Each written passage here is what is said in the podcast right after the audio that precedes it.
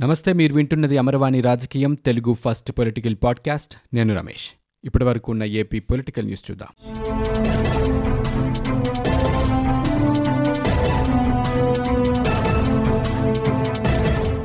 రాష్ట్రంలో పాలనా వికేంద్రీకరణ కాదు అభివృద్ధి వికేంద్రీకరణ జరగాలని టీడీపీ అధ్యక్షుడు చంద్రబాబు పేర్కొన్నారు.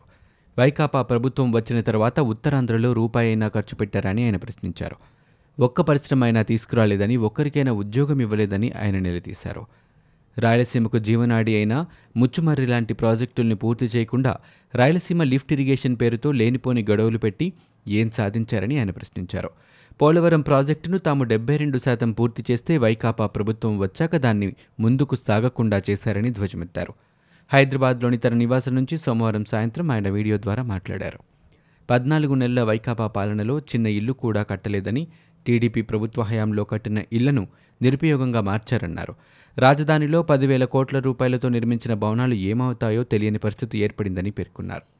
అదంతా ప్రజల ఆస్తి అని ప్రజాధనమేనని అన్నారు. ఏది నిజమైన అభివృద్ధి ఏది విధ్వంసమో ప్రజలు గుర్తించాలని కోరారు.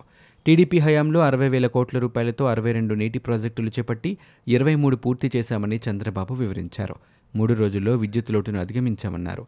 కడప జిల్లా పులివెందులలో బత్తాయి తోటలు ఎండుతుంటే నీరిచ్చి కాపాడామని చెప్పారు. లింగాలను ఉద్యాన హబ్గా తయారు చేశామన్నారు.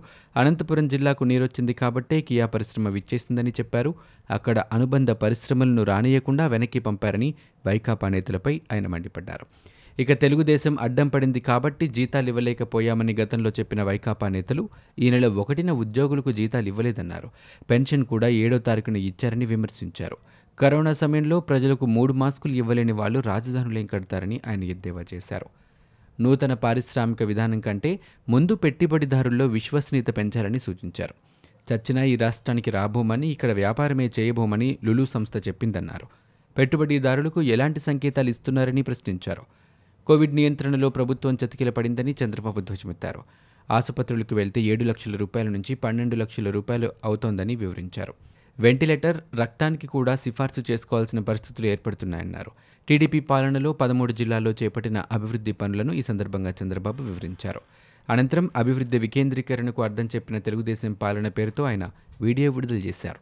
ఏపీ ప్రభుత్వం కొత్తగా నిర్మించి తలపెట్టిన రాయలసీమ ఎత్తిపోతల పథకంతో ఎన్జీటీలో వాదనలు ముగిశాయి. తెలంగాణకు చెందిన గవినోళ్ళ శ్రీనివాస్ వేసిన పిటిషన్పై ఎన్జీటీ చెన్నై ధర్మాసనం ఇవాళ విచారణ చేపట్టింది.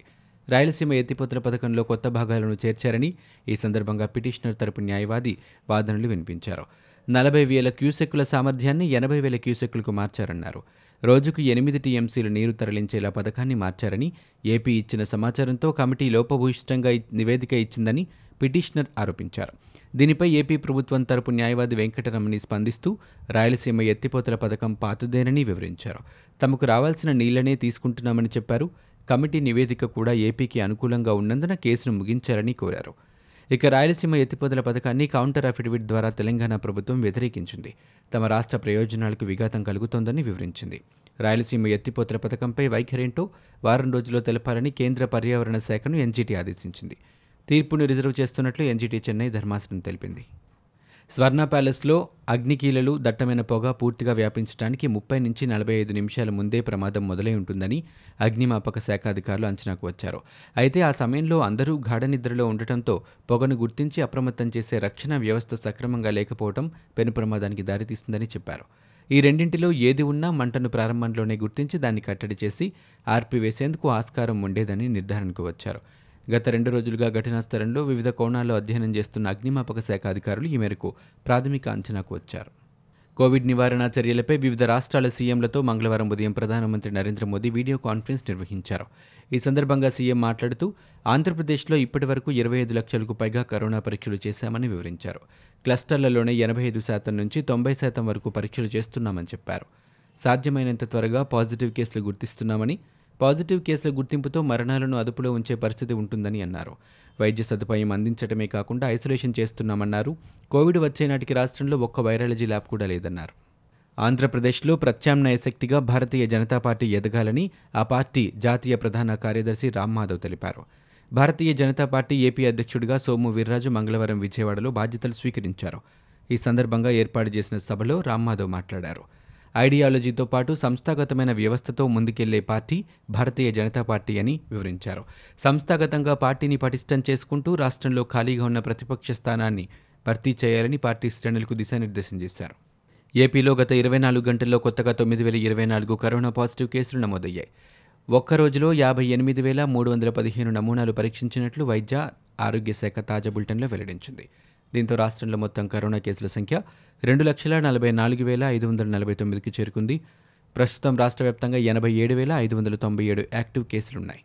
భూములు ఇచ్చిన మేము దేశంలో అంతర్భాగం కాదా అని కోవిడ్ కేర్ సెంటర్ అగ్ని ప్రమాదం జరిగిన గంటలో స్పందించి బాధితుల పక్షాన నిలిచారు.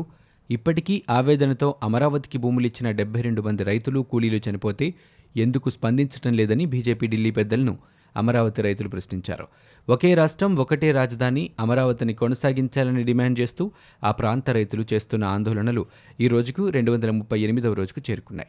వైసీపీ మాటలతో గుండెల్లో శూలాలు దించుతుంటే బీజేపీ తన ద్వంద్వ వైఖరితో వెన్నుపోటు పడుస్తోందని అమరావతి ఇరవై తొమ్మిది గ్రామాల రైతులు మహిళలు కూలీలు ఆవేదన వ్యక్తం చేశారు.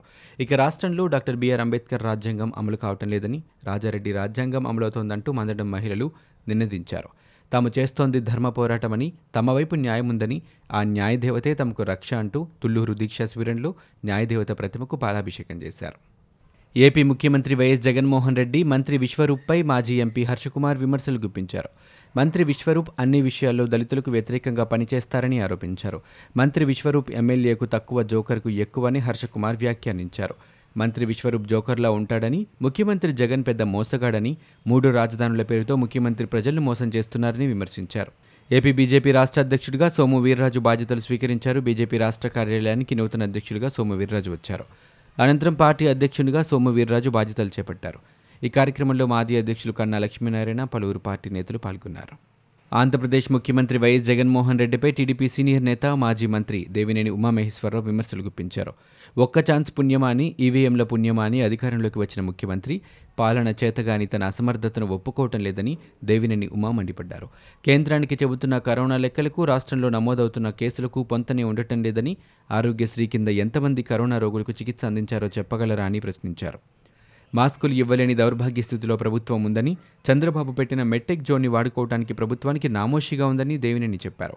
ఎక్విప్మెంట్ లేదని వైద్య సిబ్బంది డాక్టర్లు ఎందుకు రోడ్లెక్కుతున్నారని ప్రశ్నించారు. క్వారంటైన్ కేంద్రాల్లో పెడుతున్న ఐదు వందల రూపాయల భోజనాన్ని మంత్రులు తినాలని ప్రభుత్వ అసమర్థత లెక్కలేనితనం చేతకానితనం వల్లే ప్రజల ఆరోగ్యం గాలిలో ఉందని ఆయన విమర్శించారు. మహిళా సాధికారత దిశగా ఆంధ్రప్రదేశ్ ముఖ్యమంత్రి వైఎస్ జగన్మోహన్ రెడ్డి ప్రవేశపెట్టిన మరో పథకం వైఎస్ఆర్ చేయుత. గత కొన్ని రోజులుగా గందరగోళం నెలకొంది ఈ పథకం విషయంలో. అసలు ఎవరు లబ్ధిదారులు? ఈ పథకం ఎంత వయసున్న వారికి ఎవరెవరికి వర్తిస్తోంది? అనే దానిపై జనాల్లో ఇంకా పలు సందేహాలు ఉన్నాయి. దీంతో ఈ మొత్తం వ్యవహారంపై మంగళవారం నాడు ఏపీ ప్రభుత్వం క్లారిటీ ఇచ్చింది. నలభై ఐదేళ్ళ నుంచి అరవై ఏళ్ళ వయసులోపు ఉన్న బీసీ ఎస్సీ ఎస్టీ మైనారిటీ మహిళలకు డెబ్బై ఐదు వేల రూపాయల ఆర్థిక సహాయం కోసం వైఎస్ఆర్ చేయుతను ప్రారంభించామని ప్రభుత్వం స్పష్టం చేసింది. ఈ ఏడాదికి పద్దెనిమిది వేల ఏడు వందల యాభై రూపాయలు చెల్లించేందుకు ఇదివరకే ఉత్తర్వులు ఇచ్చినట్లు ప్రభుత్వం తెలిపింది. ప్రతి ఏడాది ఆగస్టు పన్నెండు నాటికి నలభై ఐదేళ్ళు నిండిన వారు మాత్రమే ఈ పథకానికి అర్హులని తాజాగా విడుదల చేసిన ఉత్తర్వుల్లో సర్కార్ స్పష్టం చేసింది. వైసీపీ ప్రభుత్వంపై టీడీపీ సీనియర్ నేత ఏపీ మాజీ మంత్రి కాల్వ శ్రీనివాసులు విమర్శలు గుప్పించారు. గొల్లపల్లి రిజర్వాయర్కు నీళ్ళు రాబట్టే అనంతపురం జిల్లాలో కియా ఏర్పాటైందని డెబ్బై ఏళ్ళ కాలంలో ఎన్నడూ రాని పరిశ్రమలు ఎప్పుడూ రాని నీళ్ళు చంద్రబాబు పాలనలో అనంతపురం జిల్లాకు వచ్చాయని కాల్వ శ్రీనివాసులు గుర్తు చేశారు. దేశానికి ఉపరాష్ట్రపతిగా తెలుగుబిడ్డ వెంకయ్యనాయుడు ఉండటం అందరికీ గర్వకారణమని మాజీ మంత్రి సోమిరెడ్డి చంద్రమోహన్ రెడ్డి పేర్కొన్నారు. ఉపరాష్ట్రపతిగా రాజ్యసభ చైర్మన్గా మూడేళ్ళు పూర్తి చేసుకున్న ఆయనకు హృదయపూర్వక అభినందనలు తెలిపారు. భవిష్యత్తులో ఆయన మరో మెట్టు ఎక్కాలనేది తనతో పాటు తెలుగు వారందరి ఆకాంక్ష అని పేర్కొన్నారు. ఇవి ఇప్పటివరకు ఉన్న ఏపీ పొలిటికల్ న్యూస్. మీరు వింటున్నది అమరవాణి రాజకీయం తెలుగు ఫస్ట్ పొలిటికల్ పాడ్కాస్ట్. నేను Ramesh. For more details visit W W W dot Amarvani dot in we are also available on Google podcast Spotify iTunes and Apple podcast